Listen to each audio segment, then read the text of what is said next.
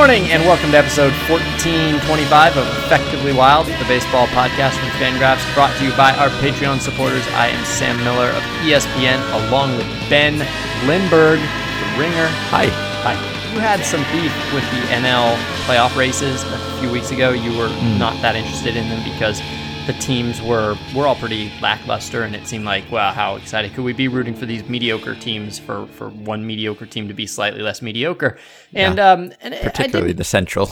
particularly the central okay and it did not occur to me at the moment but it has since occurred to me that the nature of having a you know seven team race is that Uh, presumably one of them will rise above every other team that it's not going to be that the other six are all going to collapse instantaneously but that one will get better. And so now these couple weeks later the cardinals are leading the central. They're on pace to win 91 games. The mm-hmm. nationals are on pace to win 92 and get a wild card spot.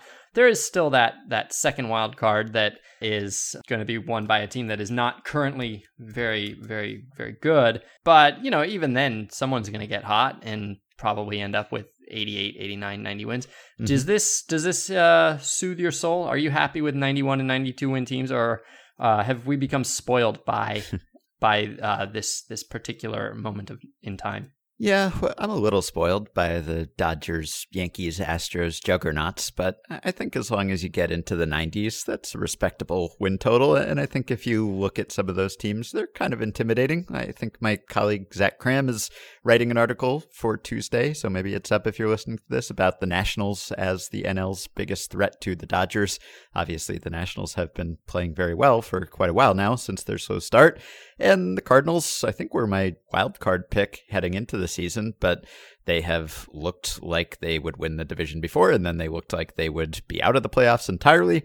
And now they've got a three game lead in the Central, so they've been playing well too. And I don't want to shortchange the Braves. The Braves are kind of a, a fun team. The Braves are, I guess, the best of those teams because they're an 85 win team already. But yeah, I think there's enough here that I'm a little more into it now. There, so there are four teams currently on pace to win 100. Not just the the big three, but also the Twins. And then the Braves are on pace to win 99.2. 99 there was a wasn't there a, a year a period from like 2000 like 9 to 2014 or something where only like one team won 99 games or something Yeah. am i remembering this right There were no 100 win teams for a, a stretch of few, several years. I forget exactly how long, but yeah now it's like the norm. now, I mean, this is this has never happened before, right? That that you might have four and that you'd have three. I don't Uh, think that's happened in a single season before. Right. Well, so I looked at this because I was answering some questions for a, a roundtable at ESPN. And if you look at winning percentages, if you set a 617 winning percentage, which is a 100 win pace in the 162 game schedule, then there are a couple of years in the past, I believe, where there were 400 win teams. I think there's only one where you have three teams with winning percentages as good as the big three the Astros, Yankees, and Dodgers. And then there's no team in the 162 game schedule, or no season in the 162 game schedule, with 400 win teams, nor obviously would there be five. I mean, five. Get out of here. If there are 500 win teams, Yeah. that's uh, got to be a lot of terrible teams on the other end well, of it. there's so. 400 lost teams, which Right. is, I think, only the second time that that's ever happened. Mhm. or maybe it's the first. I can't keep track. It doesn't matter. First or second, basically the same. So Mhm. anyway, yeah. So 91, 92 used to be a normal thing. You would like the Giants when they were winning their World Series. It was always with 91, 92, and sometimes they'd win the division. So yeah. Anyway, my point is that the Cardinals and the Nationals have been on fire. They both look like really good teams, and Mhm. uh, and I don't feel like watching this this pennant race kind of settle itself has felt like seeing loser teams rise to the top, but actually good teams rise to the top. Mhm. And uh, I feel good about both of those teams. Yeah, I feel pretty good about September in general. I'm kind of glad we got over the August hump. August is sort of a, a tough time to write about baseball, I guess. I haven't even been doing it all that much lately because it's tough to find storylines in August. I find that's kind of the time when we know what certain storylines of the season are, but we're not quite up to the, the final finish where everything gets really exciting, ideally. So now we're a month away from the playoffs, and that's pretty exciting because I'm looking forward to some of these playoff matchups, and there's still some good races left. And I don't know if there's anything else that is fascinating me, but we do have a, a bunch of prospects that just came up because 40 man rosters are here for the final time, which I was going to bring up because Doug Glanville wrote about this for The Athletic. And I think we talked about it probably when it was announced that this would be the final year for 40 man rosters. And after this, it will be going to 28 man for all future years. And I think that's good in general. I think Doug concludes that it's good probably too, just because we're in this era where teams really like specialists and making strategic decisions and using tons and tons of players.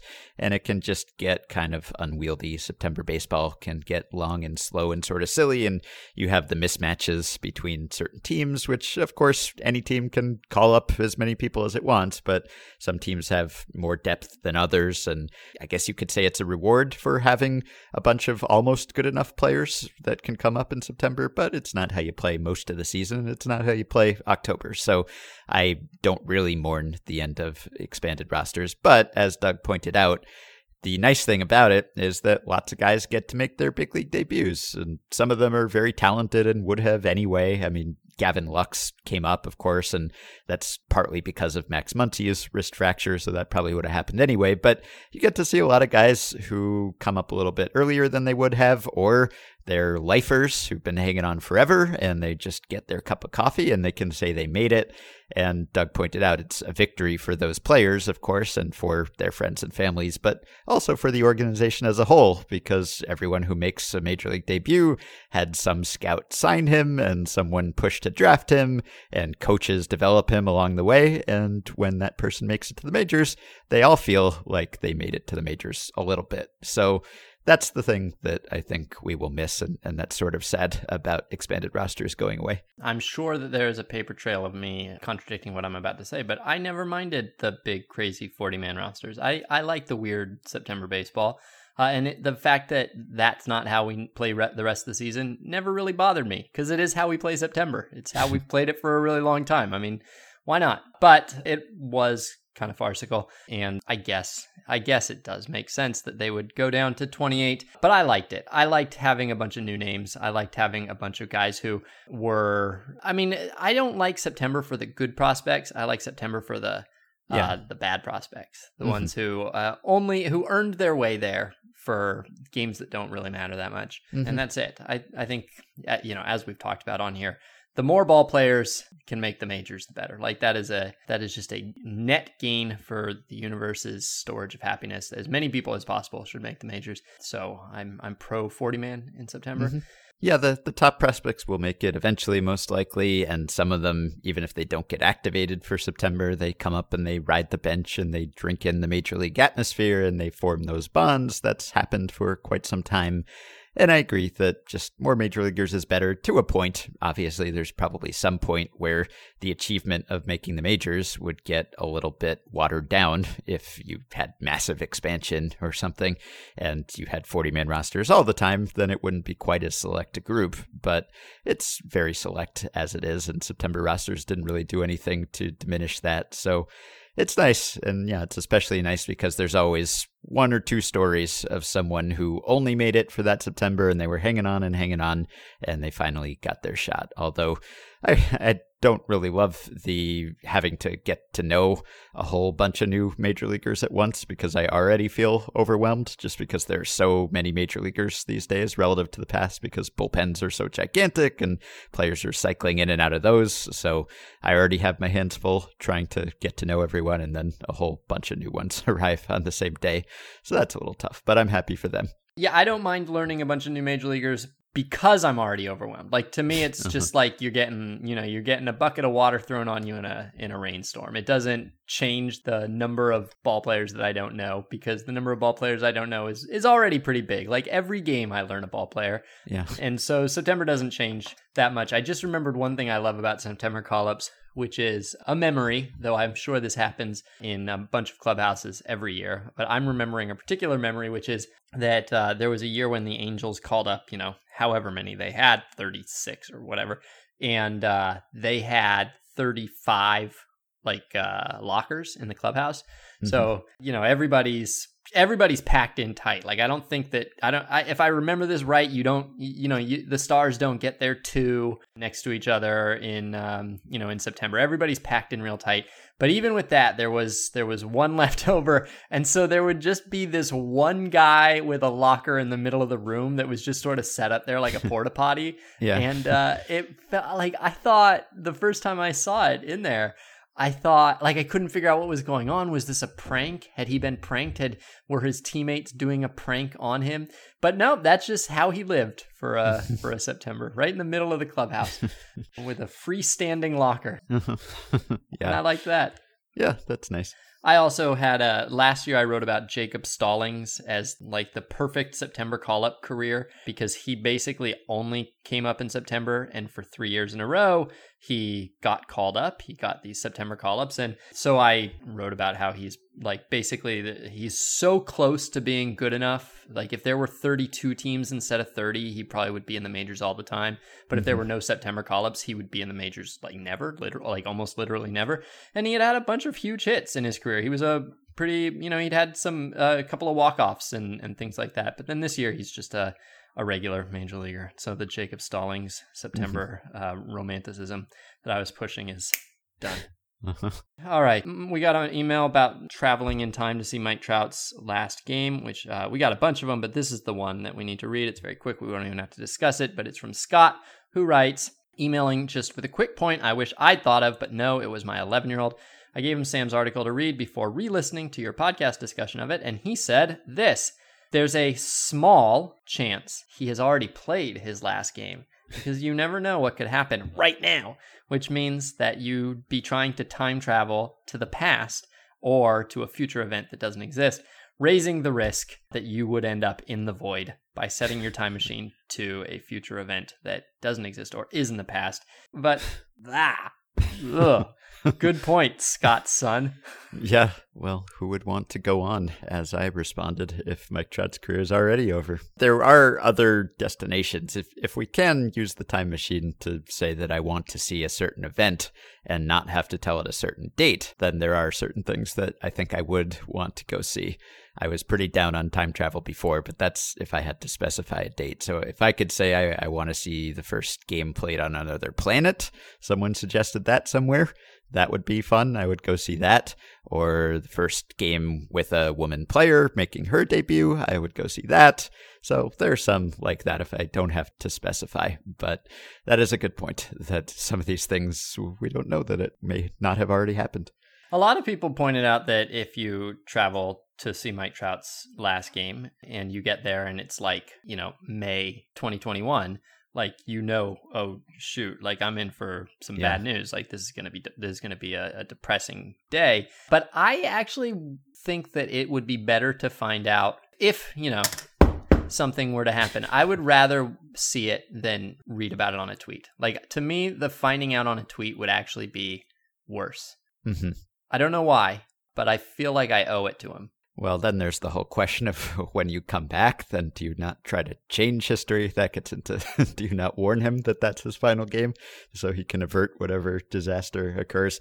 I don't know. If you say that you can't change the future no matter what, I think I'd still rather know in that case so that I could appreciate him while he's here and performing at his peak and I could watch all his games and I could get all my Mike Trout stories that I've ever wanted to do in while I can still do them. Although it would be weird to write about him knowing that that's coming and not be able to tell him or help him in some way. So that would be mortally difficult. Hmm. Yeah. Well, I think it probably would be pretty simple to come back and just change everything. I think that it's, pr- it's pretty easy to play with space time Yeah. continuum. Nothing goes wrong. Yeah. uh, all right. Anything else? Well, we should maybe talk a little bit about Justin Verlander, unless you were planning to later in No. the episode. But No.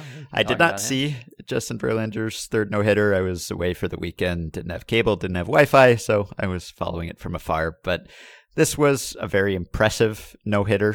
You could say they all are, but of course, some of them are more impressive than others. This was a 100 game score no hitter. It was a 14 strikeout no hitter. It was, from what I understand, not a no hitter where he had a whole lot of defensive help. There weren't a bunch of plays where someone was just robbed to preserve the no hitter, which happens sometimes or even most of the time. This was just a dominant start and doesn't really affect our evaluation of Justin Verlander or his career, but it puts him in another very exclusive group. And so a lot of people are taking retrospective looks at Justin Verlander's career. And Joe Sheehan made an interesting point, I thought, in his newsletter, which was that so much of how we perceive a pitcher's career just comes down to fate, essentially, or luck, or whatever you attribute the ability to stay healthy to, which is true to a certain extent for every player, but particularly true for pitchers because there seems to be only so much that you can do to keep a, pitcher healthy, and teams are doing a lot of it already. So we're kind of past the era where guys get irresponsibly overworked and you can point to someone's usage in a certain season or before a certain age and say, oh, he broke because they worked him too hard. Like maybe Felix is like the last guy you can say that about, possibly, just because teams tend to be so careful with guys these days. And you have innings limits and teenagers don't get worked very hard and you don't see the single season innings totals that you used to see. And so now that teams are taking those steps to protect pitchers, perhaps even going overboard and protecting them at times, but erring on the side of caution, you can't really say, oh, this guy got hurt because his team used him irresponsibly or his manager worked him too hard. And so it really comes down to just how strong is your UCL? How strong is your shoulder? I mean, assuming that every major leaguer is putting the work in and doing the exercise regimens and the conditioning and getting their sleep and nutrition. And I'm sure that varies from guy to guy, of course, but probably doesn't vary as much as just how strong are your ligaments and will they break? And will you just be able to throw 95 when you're 36 years old like Justin Verlander? And not a lot of guys can but that kind of determines who ends up as the greatest pitcher of all time and who ends up in the Hall of Fame it largely comes down to that because you get your Johan Santanas and your other guys who were certainly Hall of Fame type pitchers, but just broke, didn't last quite long enough, whereas Verlander did. And so we get to see him throwing his third career no hitter and being dominant at this age, which is great. But it really comes down to kind of a quirk of genetics, essentially, which is uh, sort of strange to think about. Yeah, I mean, it's strange to think that that's what we get so emotional about and what we root for so passionately about and what we make people heroes for. I mean, we don't consciously think of that. We are we are obviously always very scared of injuries. We're we're wary of them. We uh, price them into how we value a player's future or or what we think they're likely to contribute to our team this year. Uh, but we don't cheer them on and and like say like oh yeah he's got such good ligaments. Like i love it. I love it. Like you don't gif it. There's no gif. Yeah. uh, there's no highlight of his elbow holding up when he makes the hall of fame. And so yeah it is really weird. I mean if you had to like if every pitcher's like keys to the game has had strong ligaments so far has to keep strong like yeah. i wonder if it would eventually just get like drive home to you that like what you're watching is a sort of a a very strange experiment on the human body and that while rooting for it you're in a strange way. Like i don't know you're like a, a scientist in a lab who's like rooting for like the shampoo to not like uh, harm the rhesus monkeys or something like that. Like it's a very weird thing that we're that we're cheering for. Uh, and it's best in a way that we don't that we don't. We don't yeah. like that's not that fun. Like we somebody asked us a question the other day. I'm going to change directions a little bit, but this is all on the same topic, which is if the world were exactly the way it is, except instead of Mike Trout being the best player in baseball, Pat Venditte was the best player in baseball, like mm-hmm. the best player. Uh, would that be better or worse? Everything else is exactly the same, but would it be better or worse? And I, I started thinking, well, if he were the best player in baseball, then we would all think, well, it's just because he can throw with both arms, right? And like that's mm-hmm. not a thing that you can. That's not a skill that you can like work on through grit. Uh, it's not or is it? That, or, well, maybe it is. maybe it is, but we wouldn't think that like Pat Venditte is that because like he he wanted it more. We would just Mm-hmm. think, oh well, he's like wow, he's uh, quite the lucky thing that he was born that way. Yeah. And I thought, well, maybe that wouldn't be fun. Maybe it's better to to delude ourselves into thinking that Mike Trout is not the exact same thing, just with a different set of less obvious skills. Like Mike Trout is also born with physical skills that nobody else has. It is the combination of work and mental ability and also like a whole lot of lucky lucky draws when you were born and as you go through life and things that don't harm you and environmental factors that that don't end up affecting you.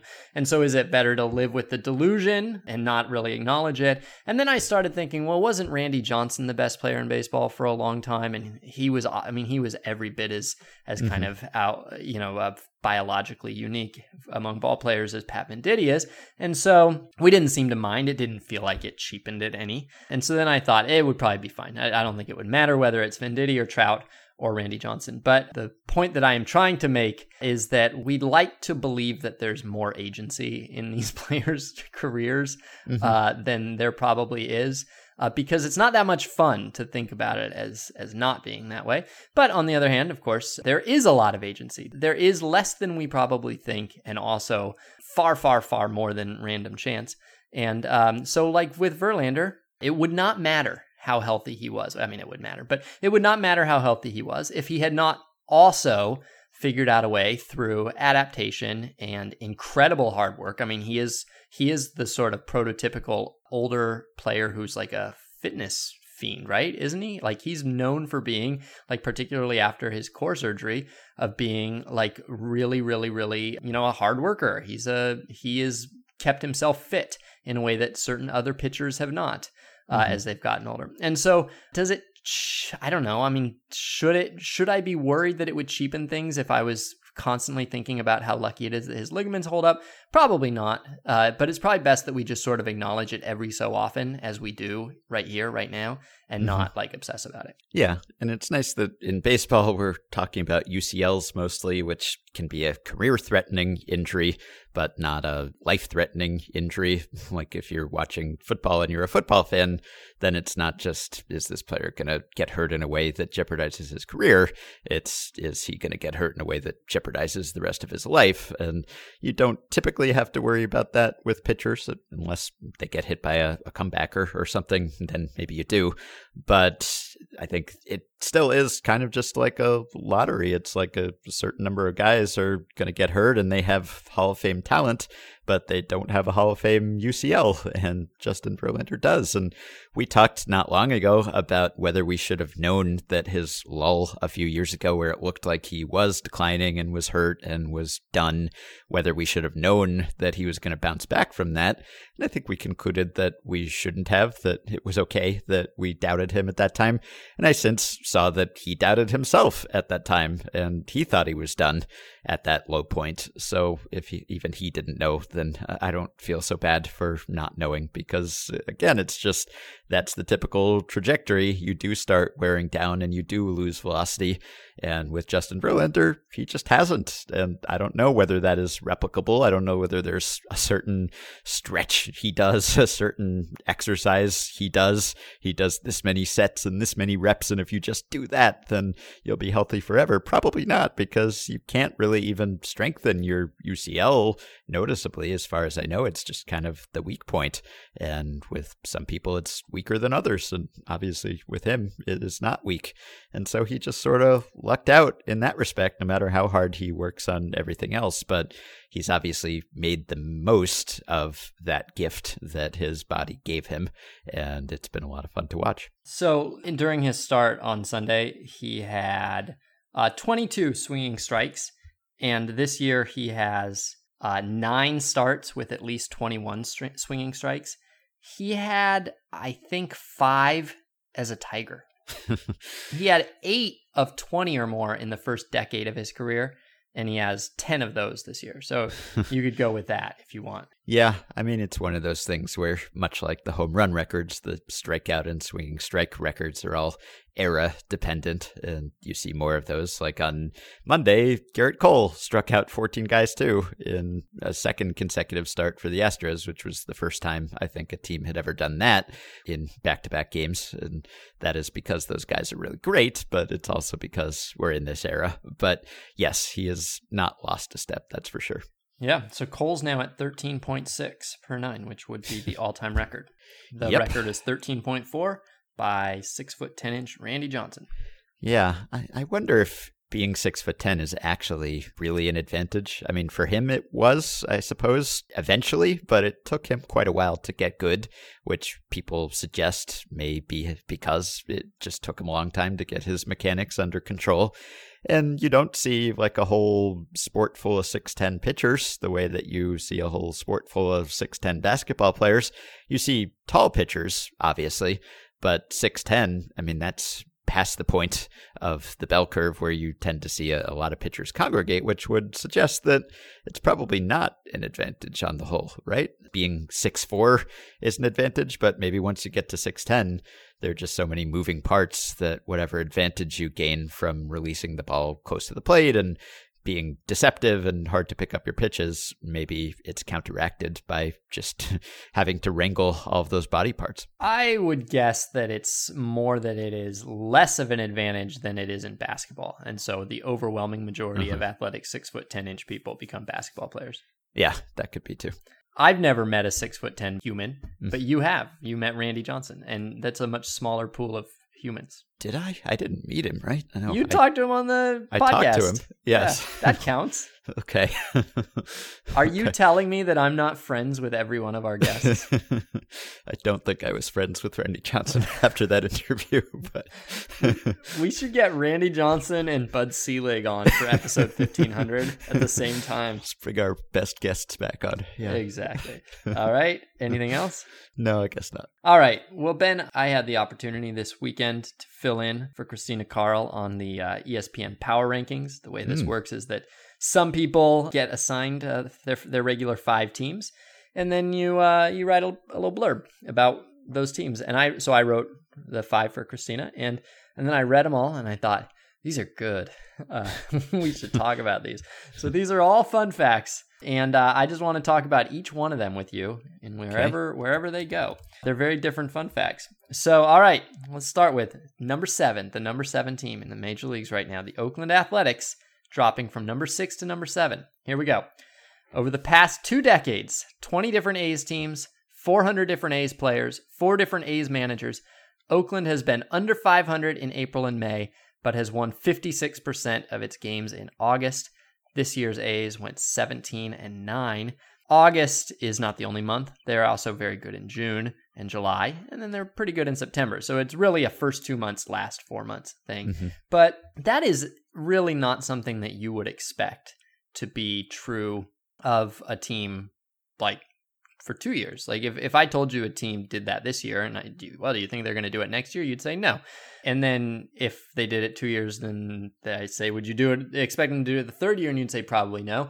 And then probably even after like five years, you'd be like, well, most of the players who were there in the first year aren't even there in the sixth year. So why would I Mhm. think that it's gonna like you can't even build a sample size where it should theoretically start to matter for you because it like it's new it's new players there's so much churn and the only thing that is consistent of course is like the front office has been very consistent It's the the what the one front office that has been consistent for 20 years. So they of course laid this out in moneyball or michael lewis did where he, they, they had this philosophy that the first two months are for assessing and then the next two months are for addressing and then the last two months you should be clicking and that was i guess the idea back then and i, I don't know I- I- even at the time it sort of felt like it was just a convenient way of of looking at the one season that they were in uh, that Mhm. they were actually in as a way of after the fact giving it some narrative structure. But sure enough like they really are incredible every second half. And so you know the a's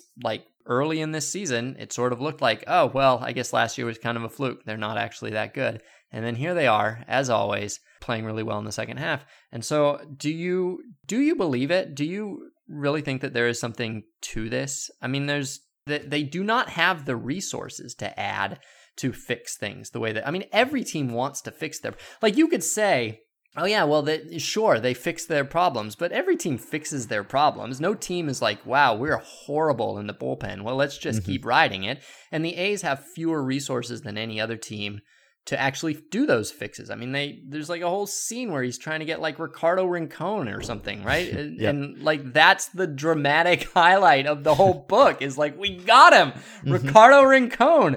Whereas other teams are like, let's get Manny Machado. So you wouldn't think that this would be something where like they've identified something that no one else ever thought of. And you wouldn't think that they would have an advantage at this thing that everybody is theoretically trying to do.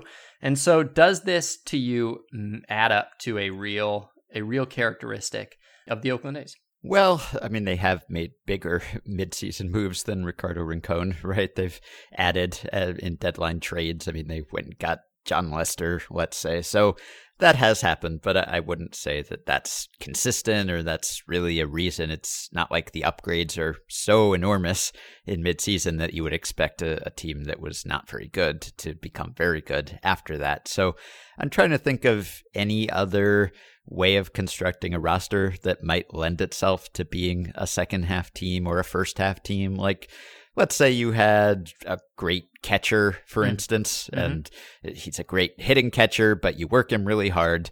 And so he declines consistently in the second half of each season, which is like what if you look at Gary Carter, is it? Gary Carter had that pattern, I think, throughout his career. Yeah, I think that Carlton Fisk had it more. Yes. Okay, that's who yeah. I'm thinking of. Yeah. So, you know, Carlton Fisk, great player, but much more of a first half player because he would just catch so much that he'd get worn down. And so if your team was dependent for 10 or 15 years or something on a, a star MVP level catcher. And he played like a super duper star early in the year, and then he was just a mediocre player the rest of the year. That's one thing. I was thinking the only other possibility that occurs to me there was a, an article that Baseball Prospectus's Max Marchi wrote back in 2013 where he tried to answer that question of who's ahead of whom at the start of the season. Are the pitchers ahead of the hitters or are the hitters ahead of the pitchers? And Max found that if you remove temperature from the equation, run scoring is actually at its highest level at the beginning of the season, which normally we would think that scoring is up a little later in the year, but that's mostly or entirely because of the temperature. So if you account for that, then he concludes that pitchers are probably behind hitters early in the year. So if you had, say, pitching dependent teams, notably pitching dependent, then maybe those teams would get into gear later in the year have the A's had pitching dependent teams more so than hitting? I I don't know. Not not in the la- not in the last few years. I mean, it's hard because any we're going to be probably when we try to answer this question on September second, two thousand nineteen, we're going to be thinking of like the most recent iterations yeah. of the A's, and then you are into well, that's just one team. Mm-hmm. They of course they were for I mean they were famously pitching dependent, right? For those you know big three years, but that was relatively short period. Yeah. Uh, and and I doubt I don't know. I mean, I'm just speculating here, but I doubt if I were to go back, I wouldn't find like Hudson and Zito and Mulder all had ERAs in the fives until mid May. Right. And Max said that if you look at the defense, team defense, then that actually seems to go the other way, where team defensive efficiency is higher at the beginning of the season. And these recent A's teams have been fueled by great defenses. So that would even go against the idea that they would be better in the second half. So it's weird. I mean, if you have enough teams and enough seasons, then you're going to get one that just happens to play better in the second half. But this is still improbable, I think, what they have done over this period of time. But I probably wouldn't read too much into it. Oh, okay. So so Susan Slusser last year wrote the Baseball Prospectus annual essay about how the A's came to acquire all the midseason patches that they needed to get through the year because they had really like zero pitching last yeah. year. And yet they managed to get through the season with, you know, decent enough pitching, a bunch of players who had been, you know, seemingly left in the year 2016 and that was interesting that that sort of seemed to make the case that like like the skill they have is being able to to uh to do the exact opposite of what we did when the stompers uh, when we did the stompers which is that yeah. like when a player left or when a player got injured we just threw up our hands and had literally nothing. And they were able to say, well, geez, there's 2,000 players and all of them are bad. And they could pick the one who was not that bad. But that is not really the story this year. There hasn't been nearly the, the pitching churn for the most part. And the players that they have, like, so Frankie Montas went down. Uh, which is like kind of ironic because that was he was really good when they were not that good. The A's were 36 and 36 at one point. That was the last time they they were 500 and they've gone 42 and 22 since then. And Frankie Montas hasn't been around at all since then. And I think what they got Homer Bailey to replace him, but Homer Bailey hasn't actually. I don't know if to directly to replace him, but they got Homer Bailey. He's been a starter. He hasn't been good, and otherwise, it it doesn't. I'm just looking at this. They got Fernando Rodney. And he's got an ERA of, of nine. They got Jake Diekman. He's got an ERA of 5.4. Uh, I'm trying to remember who else here they added. Well, they got Matt Olson back, right? Yeah, because sure. He started got, the season hurt. Yeah. and he's been very good. He's been very good, yeah. But as far as like adding players, as far as like picking up players, mm-hmm. that hasn't. Well, yeah, that hasn't been a, a thing for them this year. Mm-hmm. So that it's different every year, which makes it hard to like identify what the process is that they're seemingly able to to exploit. I don't know. I agree with you that it seems really unlikely that this could be a thing. Mm-hmm. So it's probably not. yeah, if it were a thing, then you'd think that you could then extend like whatever you do. Just get do the, the good thing right. in February. just do it over the off season instead. so build the whole plane out of August. Right. Exactly. So, Yeah. yeah. I don't know. I don't know either. I just do not know. It's it's wild. I mean, like the every well, if you think about the A's, like they so last year they survived partly because Blake Treinen and Lou Trivino were so incredible mm-hmm. for them in the bullpen, and both of them have been pretty disastrous this year. And um, I mean, of course, the the hitters are good, and so that's the that's the secret. But mm-hmm. there's not anything about that that would make you think that they would be a really good second half team. And again, it's not like they're adding players a lot. It's I don't know. It's very weird. Yep. So that's a thing about the A's. All right, let's go down to the uh, number nine, Cleveland. Last week's ranking, also number nine. This is a crazy one, Ben. This one's okay. wild. Are you? This might be my favorite one of the year. Okay. All right. Cleveland has the second fewest wins in baseball this year against 500 plus teams. Huh. So they have won more games against winning teams than the Tigers, but fewer than the Royals have, hmm. fewer than the Orioles have, fewer than the Marlins have. So, as I preface this in the power rankings, this is partly because they they rarely play good teams. The Royals, for instance, have to play Cleveland, so they have played, you know, Cleveland more more games against winning teams. Mm-hmm. So they rarely play good teams. And then when they do play good teams, they're quite poor. They have a winning percentage this year of something like 380 against winning teams. So this because there's two factors at play. One is that they have a, a really, really soft schedule, which makes it hard to know whether their record is itself misleading, whether they're not actually as good as their record. Mm-hmm. But but then the other thing is that they've been very poor against good teams, and this always some in extreme cases this often comes up when the playoffs come around because then we think is that a real is that a troubling sign? Is a team that beats good teams more likely to do well in postseason? And is a team that doesn't beat good teams more likely to do poorly in postseason? Or right. are those two things more likely to be just split sp- small sample splits that wash out uh, entirely and that there's nothing real about this. This was also true for Cleveland last year. No, I mean that that fun fact wasn't true, but my recollection is that they were fairly poor against winning teams. I'm going to look that up just to make sure, but we'll presume it is for the time being. And you could make a case for why it would be troubling.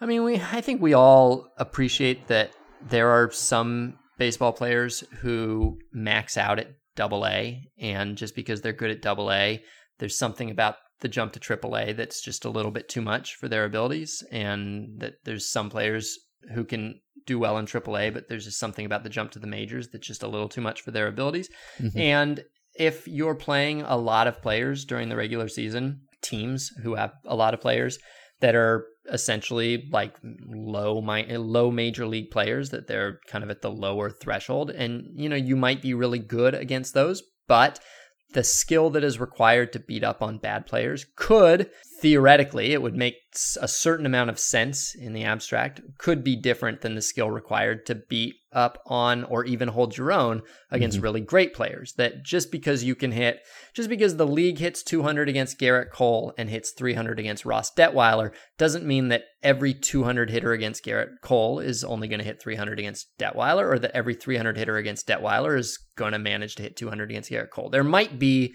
a bridge between those two that some players or some skill sets, I would say particularly skill sets, might not be able to cross. And I have been thinking about, I'm not letting you answer, am I? I'm going to keep talking anyway. I've been thinking about this a lot because I think I'm going to write about this with regards to the Dodgers going into this postseason. But last year's A's were really, really, really bad against 95 mile an hour plus pitches. Like mm, right. if you were to sort all the teams by what their slash line was against 95 plus, the A's were at the bottom. If you were to sort by what their whiff rate was, the A's were at the bottom. And if you were to sort by what their chase rate was, the A's were near the bottom. They were really bad. Like they were clearly worse against 95 last year than any other team in baseball. And you can survive a major league season because only nine, you know, 10% of pitches are going to be 95 plus, and you can really be good at all the other stuff.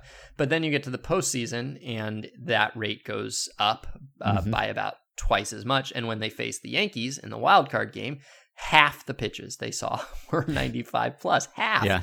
And so then you could think, well, geez, did the A's really even have a chance in that game? And you look at their record and they you say, well, it's the same as the Yankees, and you look at their run differential and you go, wow, it's about the same as the Yankees, and you look at their road offense and it's better than the Yankees, and you think, all right, they do have a chance, but maybe they didn't. Maybe in fact it was this bridge that they could not cross to face good pitchers on a good team. And so the Dodgers, by the way, the Dodgers are the reverse of this. They're way ahead of everybody else on all three of those, or, you know, they're at the top on all three of those. And so I might write about that before the postseason. I hope I will. So that would be a hypothesis to explain why a team like Cleveland might need to worry uh, because of this. On the other hand, like you go to a splits page and you can find almost anything right, on some exactly. team's page. And so yeah. is it your sense that that like we should be worried about this at all?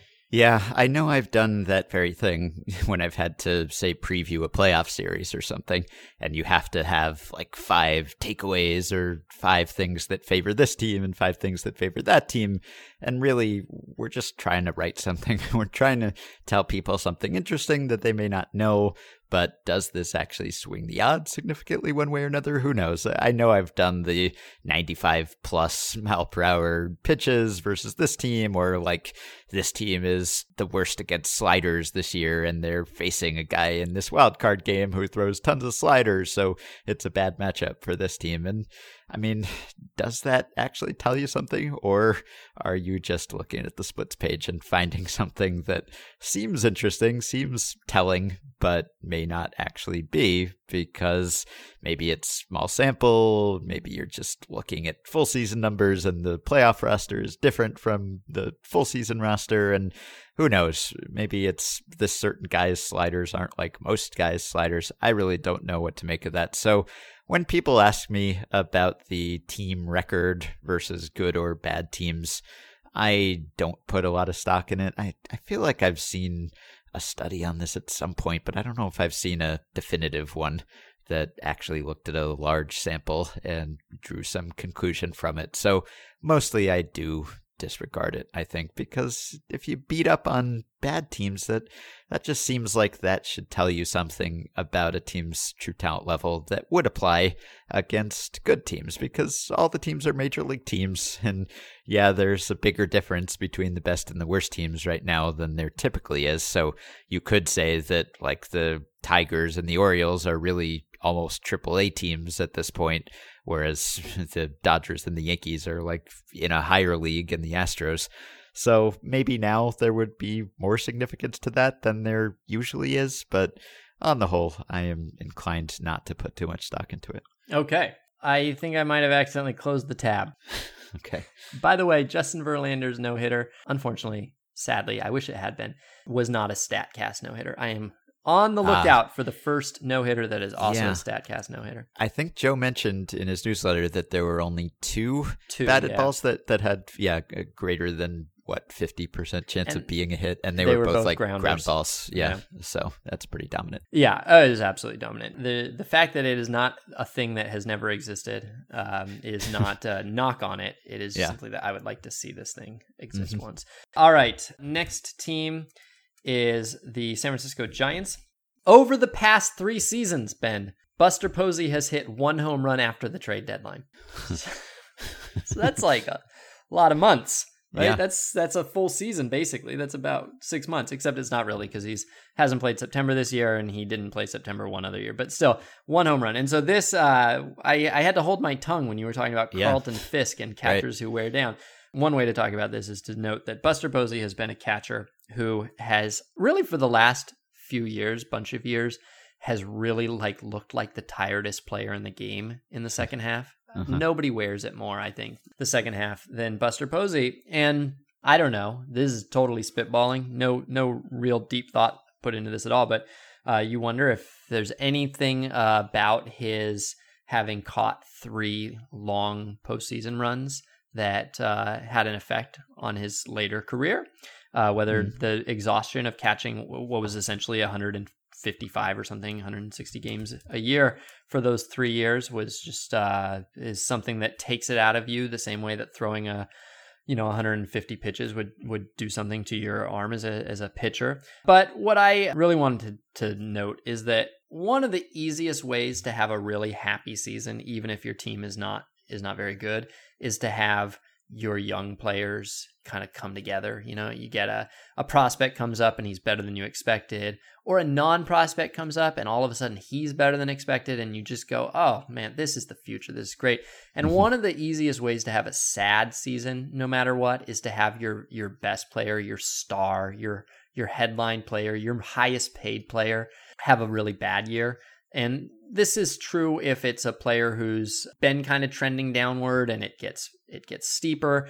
It's also true if it's a player who's been like at his peak and then he has a year where that's like, you know, a real significant step back and you think, well, he's 31, like the like he's probably not bouncing back. Like there's something about your the player that you've got signed for 5 more years taking a big step back at 31 or 32 that just feels like a huge bummer. Buster mm-hmm. Posey is signed for uh, only two more years after this, but this is this was a, a really a difficult season for him, and uh, we talked about this with uh, with Meg the other day in our best players of the decade thing. But mm-hmm. it is mm-hmm. crazy how quickly he went from uh, seeming like an automatic Hall of Famer to to quite possibly not having uh, enough left in this career to get you know the last 10 war or so that he quite mm-hmm. possibly needs yeah and so i wanted to uh to throw it out to you ben who are the most depressing superstar seasons or uh, you know veteran star seasons this year? Like who if you were a fan of the team who would you just feel most frustrated by, let down by, hopeless about, or simply like just all the enthusiasm you had about this invincible because that's really what superstars are. Like they are a feeling of of certainty. You mm-hmm. you go, well, you can argue with your with your dad or your uncle or your sister about like whether the shortstop who had um, you know a good September last year is going to carry it forward, or whether really he's he he's all hit no field or all field no hit, and you can debate like, well, is he good or is he not good? But then like the superstars, you don't even have to debate. It's just like they're great. You count on them. You trust them to be great. And then suddenly, with no warning whatsoever, they drop from third in MVP voting to not getting votes one year, and they're still pretty good. But you just know that at that age, they're probably not, probably not going to come back mm-hmm. uh, and do it again. And so they're they're both hard. So who are your picks? Who are your who are your guys this year who yeah. didn't didn't make you happy? Well, so I mean, there are some guys who've just been on this list for a while, right? So we're just, I mean, we're not talking about like Pujols and I just, Cabrera, I have, right? I, I would feel zero. I, I think I feel zero particular emotion about Pujols' season just because it was within expectations. Yeah, it's the same. It's what we expected, which yeah, we'd like to expect better. He would have been very high on this list a few years ago, but now it's past that point where you're actually surprised by it. So He I- actually has bounced back. He's got a league Yeah. average OPS this year. Yeah, he has. He's He at a has. hundred point two WAR, Ben. He has not continued to decline. No. so that's a victory. I, I think for me, it's probably Joey Votto Mhm. would be at the top of the list. He took a step back last year, but he was still a very good player, very good hitter. He just lost some of his power, and you just sort of figured that because he had been such a metronome before that, that he would just make some minor adjustment and he'd bounce back, or he'd be a little more healthy and he'd bounce back.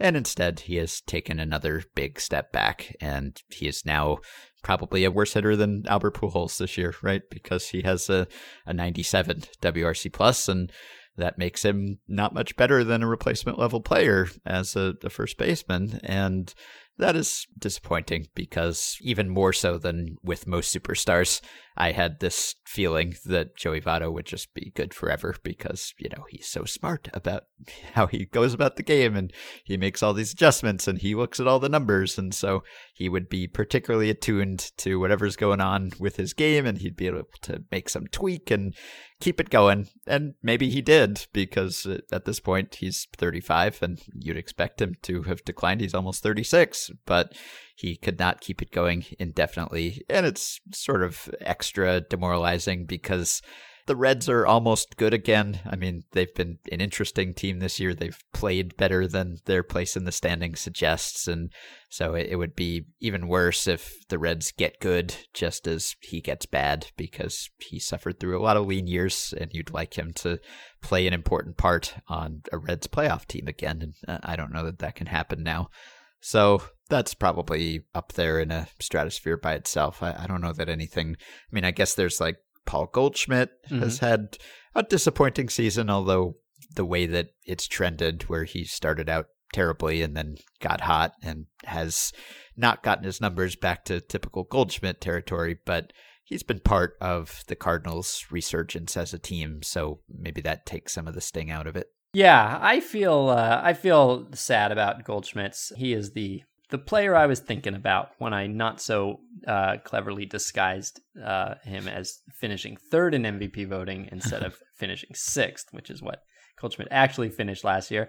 But yeah, he seems like an example of a player who will still be uh, a good major leaguer for a while, but probably the years where you like flip over to watch him are Mhm. probably gone and they just ended uh, if i mean maybe maybe he comes back it happens all the time so not ruling it out but it just happened in a snap you know Yeah. like like in the off season i was just listening to your guys episode about the goldschmidt trade Uh-huh. and you know he was a top like six player in baseball. He was a superstar. And there was no part of that conversation was yeah but what if goldschmidt's just not good anymore? Like we weren't Right. thinking about it Yeah. at all. And it just really happens very quickly. So yeah goldschmidt and votto are the first two that that jumped to my mind as as well. Neither Mhm. one of them in any way is a, is a disaster. They're both able to be on a good major league team. And goldschmidt you know particularly has potentially a, a bright future ahead still but somewhat tough uh superstar seasons matt Mhm. carpenter is like joey votto light in a lot of ways and his Yeah. his he's been even worse than joey votto jo- matt carpenter is not playing eh, regularly anymore he has been he has kind of lost the starting job and uh, that happened really fast too Yeah. he does play he starts sometimes but uh, he is not a he is not a full-timer anymore Mhm. Robinson Cano is Yeah. uh it- it's always hard it's especially hard when you uh trade for a player or you sign Mhm. a player and you just invest so much in like literal treasure but also in expectations that this is going to be the thing that turns the season around that turns our team around and in fact the Cardinals got Goldschmidt and they're going to make the playoffs ending their playoff drought so that Mhm. worked and th- who knows maybe the Mets will with Cano but Cano obviously a very tough season and Yeah. um and really Edwin Diaz too uh, you go get Yeah. the best closer in baseball um, arguably and um you fix the the one terrible hole that your team had and then he does what relievers do that's brutal Right. and uh, and then lastly, there's a totally different category, but a year of just not getting to watch Giancarlo Stanton hit Mm. dingers. It's a it is a lost opportunity for us in our lives. Yeah. I don't know if, if Jake Arrieta belongs on this list or whether he was already on this list in the last year or 2 Mhm. but the season he had and, and then getting hurt and maybe his underperformance was related to the injury that he was pitching through. I'm sure it was, but at this point, he's getting on in years and now has this injury and he'll be out for a while. So, yeah, he's someone who, I mean, he sort of shocked us with how great he got quickly, but he has receded from that point, not as quickly, but pretty dramatically now. Mm, mm-hmm. All right. Next, uh, next uh, power ranking. Can I ask you one thing about Posey? So Sure. when you see a, a second half split like that for a catcher, do you think, oh, that's on the manager, that's on the team? Like we used to talk about this with Sal Perez and the Royals because Sal Perez had the same sort of thing where he was dramatically worse in the second half of the season. And by the time he got to the playoffs, it was like he was a shadow of his former self. It seemed like and he was swinging at everything, although obviously he had some big hits. But that was a case where he just wanted to play all the time, and it seemed like Yost was willing to play him all the time, and they didn't really have a good backup catcher. When you have Posey, maybe it's like, well, you can't have a good backup catcher who's anywhere near as good as Buster Posey because he was maybe the best player in baseball for a little while. So maybe you don't fault him there. But if it's that dramatic, do you just think, well, maybe they should have given him more days off or made him take more days off? And maybe you lose a little from not having him in the lineup, but you also gain a little because when he's in the lineup, he'll be more productive.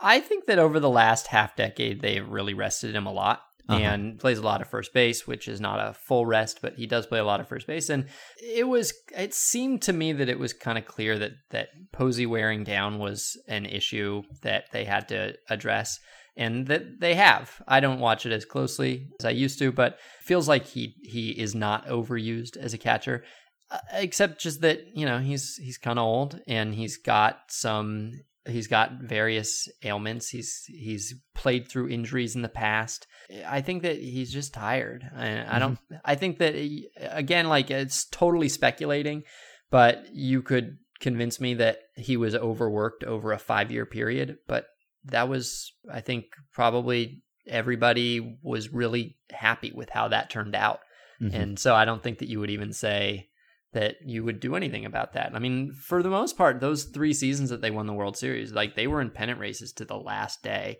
They weren't coasting through September or anything like that. And so, uh, you know, he, he was needed. Mm-hmm. Okay. All right. Number 27, Miami Marlins dropping. Nope. Holding at number 27. 22 of the 25 lowest attendance games in Major League Baseball this year have been in Miami, but the Marlins draw hit a new low this week. Just 5,297 paid on Monday and 24,000 over a four game set. Fewer fans in a four game series than 18 Major League teams average per game. There's not much to say about the Marlins. I guess Mhm. one thing to say about them is it is astounding that you can be you can have this much fewer business and still apparently be profitable. It really puts into perspective how much money the other teams must be making, Mm. right? I mean, the, a team wanted the Marlins so bad that they paid Jeffrey Loria a billion dollars. Yeah. And took on a bunch of debt. Yeah. So, like, I don't know if they're actually in the black every year, mm-hmm. but they're whoever owns the Marlins is going to be richer the day they sell than the day they bought. And Yes. so, yeah, just think of what it must be like to own, you know, any other team. It's and then and then to cry poor. Mm-hmm. But I was wondering, it's bleak to watch a Marlins game with five thousand two hundred ninety-seven people. It is not a fun experience. I imagine it's even less fun to be in the ballpark, and that's just a fact. That's the Marlins. It's all baked in. There's not much to say about the Marlins' attendance. I want to know if you think that baseball will always be a game that is viewed by many thousands of people, or if the viewing audience will eventually be primarily focused on people who are remote and uh, that we don't even need a crowd. Like, could you imagine perhaps 10,000 seat stadiums, for instance, and that we don't think of baseball as a game that you go to anymore, but that you just watch or follow? Yes, I can imagine that. I, I would rather have the problem, if you can call it a problem, that baseball currently has, where attendance is declining relative to its peak, but revenues are still strong and local TV ratings are still strong. I, I think I'd rather have that than the opposite, where you have a lot of people in the ballpark, but no one's watching on TV. So I, I think it's viable. I mean, what concerns me is that maybe you need people in person to see and fall in love with baseball. Maybe you can't fall in love with it from afar watching remotely. And so you need that in person experience to turn you into a future TV viewer. I don't know if that's true or not, but I think that's the risk some teams are taking. Like if you're the Dodgers and no one can watch your well, that's a that's an entirely different problem. That's the opposite problem. So if you have the Dodgers where people can go to the games in person, but no one can watch them for years at a time, that seems to me like potentially a, a, bigger problem down the road because you're not reaching that comparatively massive TV audience that could one day turn into a, a ticket buying audience, but maybe not. Maybe you don't even need them to. So I think it could work. Yes, I think if we eventually get to the point where there are just so many entertainment options and we're all just so cozy on our couches with our massive TVs or our VR ballpark experiences, which yeah. you know we're we're not that far away from maybe just simulating being at the ballpark without actually having to go. And I could imagine that working and still being entertaining and profitable. Yeah. I, in a way, the ballpark experience right now, one of its big competitors is simply how much technology has gone into the broadcasts and yeah. into the data that is accessible to everybody uh, who is watching along. I mean, in a in a in a way, going to the ballpark is immersing yourself in the environment but following the game a lot a lot less closely like you can't follow the game with the same level of attention and detail because you don't have anything in front of you. You just have like you what you're just gonna give me the nine players and then the the one in the umpire. Like that's all the data you're giving me is like where they're standing and where they're moving. Yeah. And so there's a, I don't know, maybe eventually the ballpark experience, the technology within the ballpark is able to make all that accessible to the fan in his seat. But as of right now, if I want to, if I want to go to a game, that then I'll, uh, I go to a game. But if I want to follow a game, like if I really want to watch a game and watch, you know, up say a pitcher who's like, you know, making his major league debut or who I'm writing about, I am not going to go sit in the stands and try to follow from the stands. I'm going to mm-hmm. sit at home where the camera angle is great, where you can see the grip on the pitches every time they show. Do you know, Ben? I'm a little embarrassed to admit this, but it wasn't until about maybe three years ago that I realized that that replay that they show of the pitch coming out of the pitcher's hand, I was supposed to be watching that for the grip. As opposed to just... I thought that that was just where they started the replay and that like it was I was supposed to be watching the ball travel. I thought the ah, primary purpose of that replay was for me to see the pitch again go past home plate.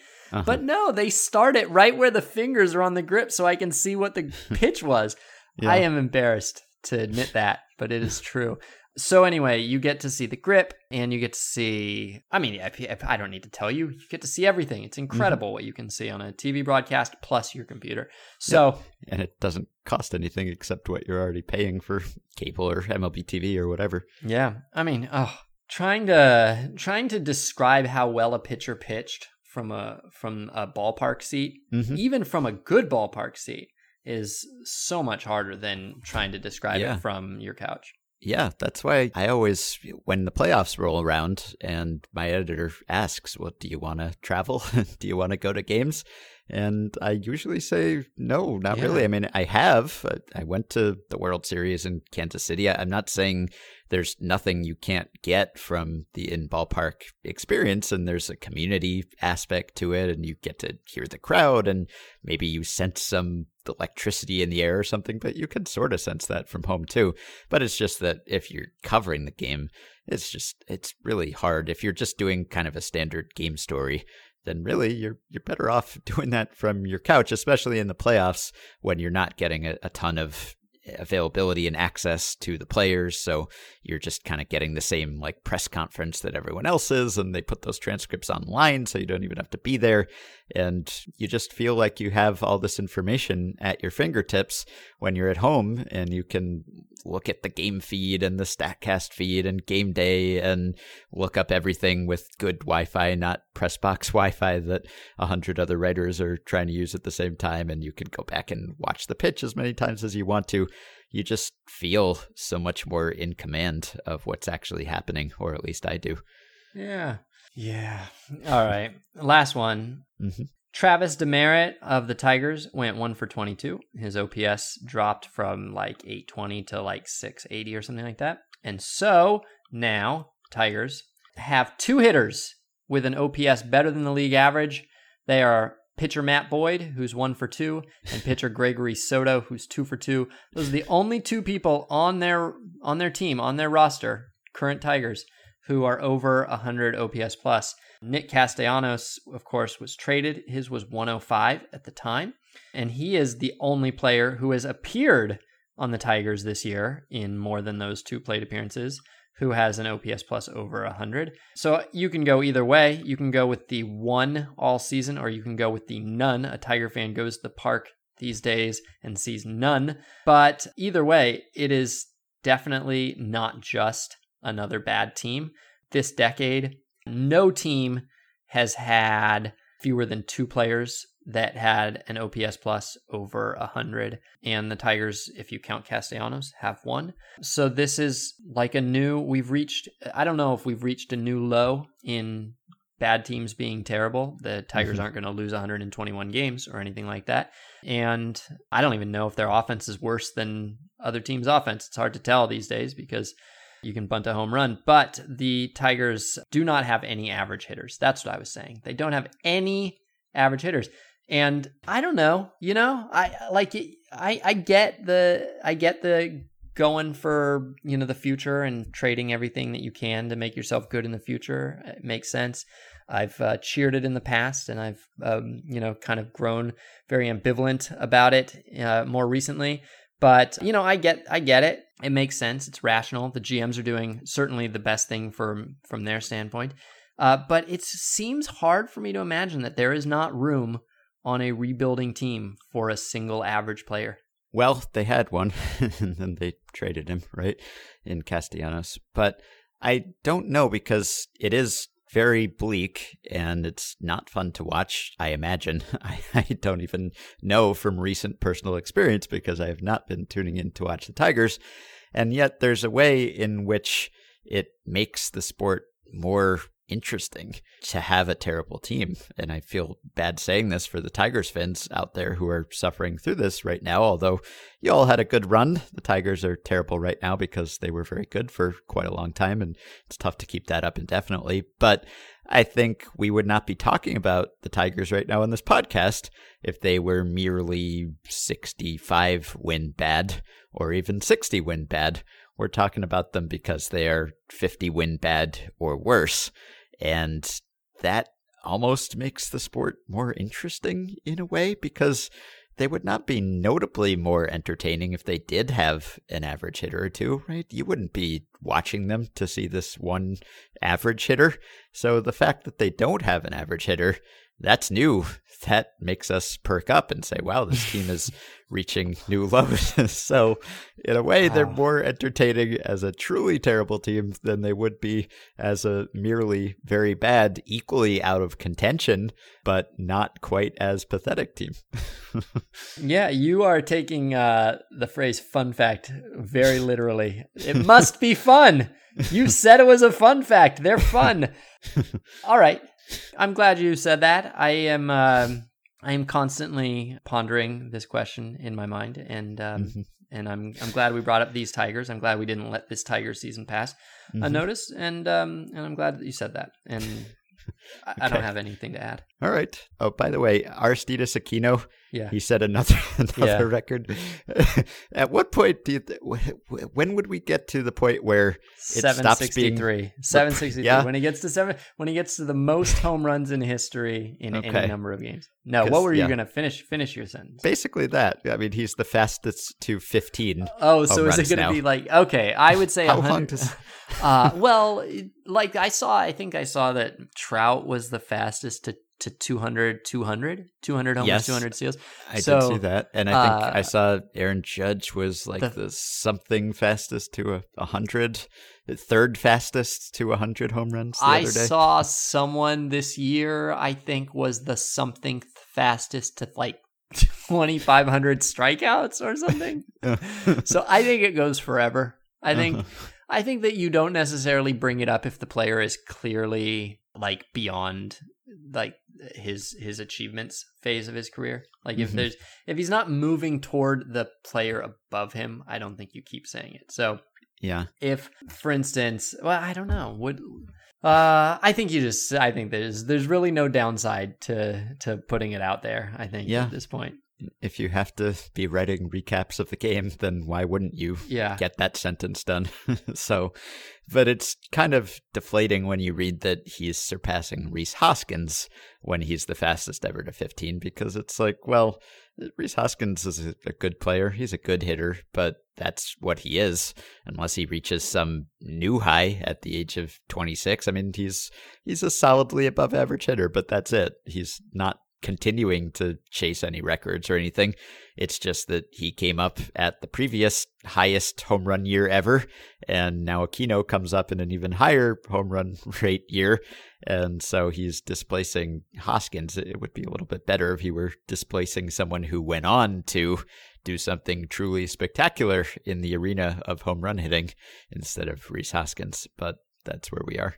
yeah yeah no that's the problem that's the problem Mhm. with the the first records is it's very rarely a hall of famer Yeah, but it's about time for you to write your your Cody Bellinger article about what if we're watching oh yeah Aquino, the the future home run champion. Uh, well, uh, no, it's not because um, Aquino old, is I guess. he's Yeah. 25, and I mean, like the even the Bellinger piece, it was not a complete lark. I wrote that partly because I asked Dan Szymborski, and he did the like 25 year projections for for Cody Bellinger and found that he had something like a one percent chance of of breaking the record and something like uh I don't remember like a 10% chance or a 25% chance of having 500 or something like that. And so the point was that it is not too early to be optimistic. It Mhm. I, and someone someone emailed me and said, "What about Judge? He has more home runs than Bellinger, but Judge was 24 at the time." So Yeah. um, you can't.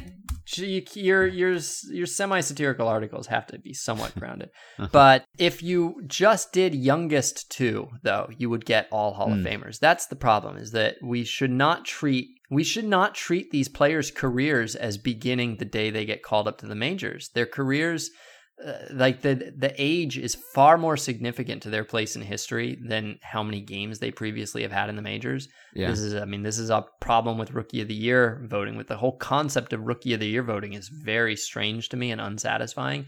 It should be like, you know, it should be a best 22 and under player or something like that. Mm. And so if you had fastest 2 records by age instead of by games played, you'd get all Hall of Famers and they would all be satisfying.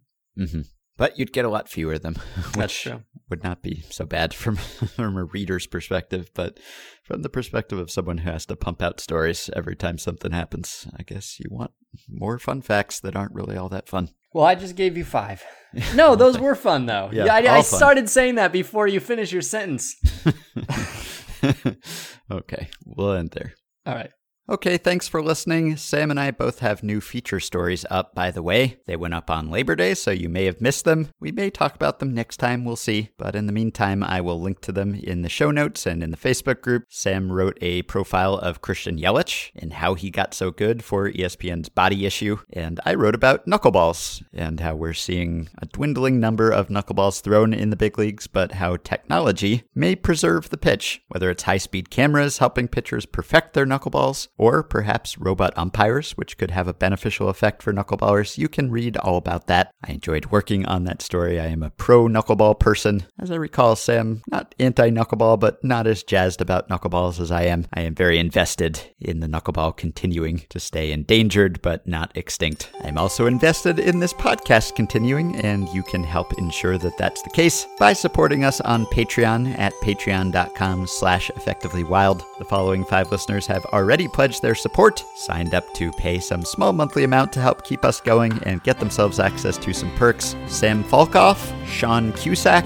Eric Wall, John Salona, and David Hassler. Thanks to all of you. You can join our Facebook group at facebook.com slash group slash effectively wild. Coming up on 9,500 members. You can rate, review, and subscribe to Effectively Wild on iTunes. And thanks to those of you who have left reviews or ratings since Meg and I discussed the ratings last week. You can keep your questions and comments for me and Sam and Meg coming via email at podcast at fangraphs.com or via the Patreon messaging system if you are a supporter. Thanks to Dylan Higgins for his editing assistance. You can buy my book, The MVP Machine How Baseball's New Nonconformists Are Using Data to Build Better Players. Ratings and reviews for that are appreciated as well at Amazon and Goodreads. We will be back with another episode a little later this week. Lord, you should have seen their frantic faces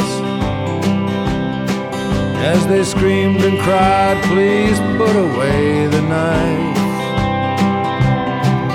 I guess I'll go to hell or rot here in this cell. But who taught who the code?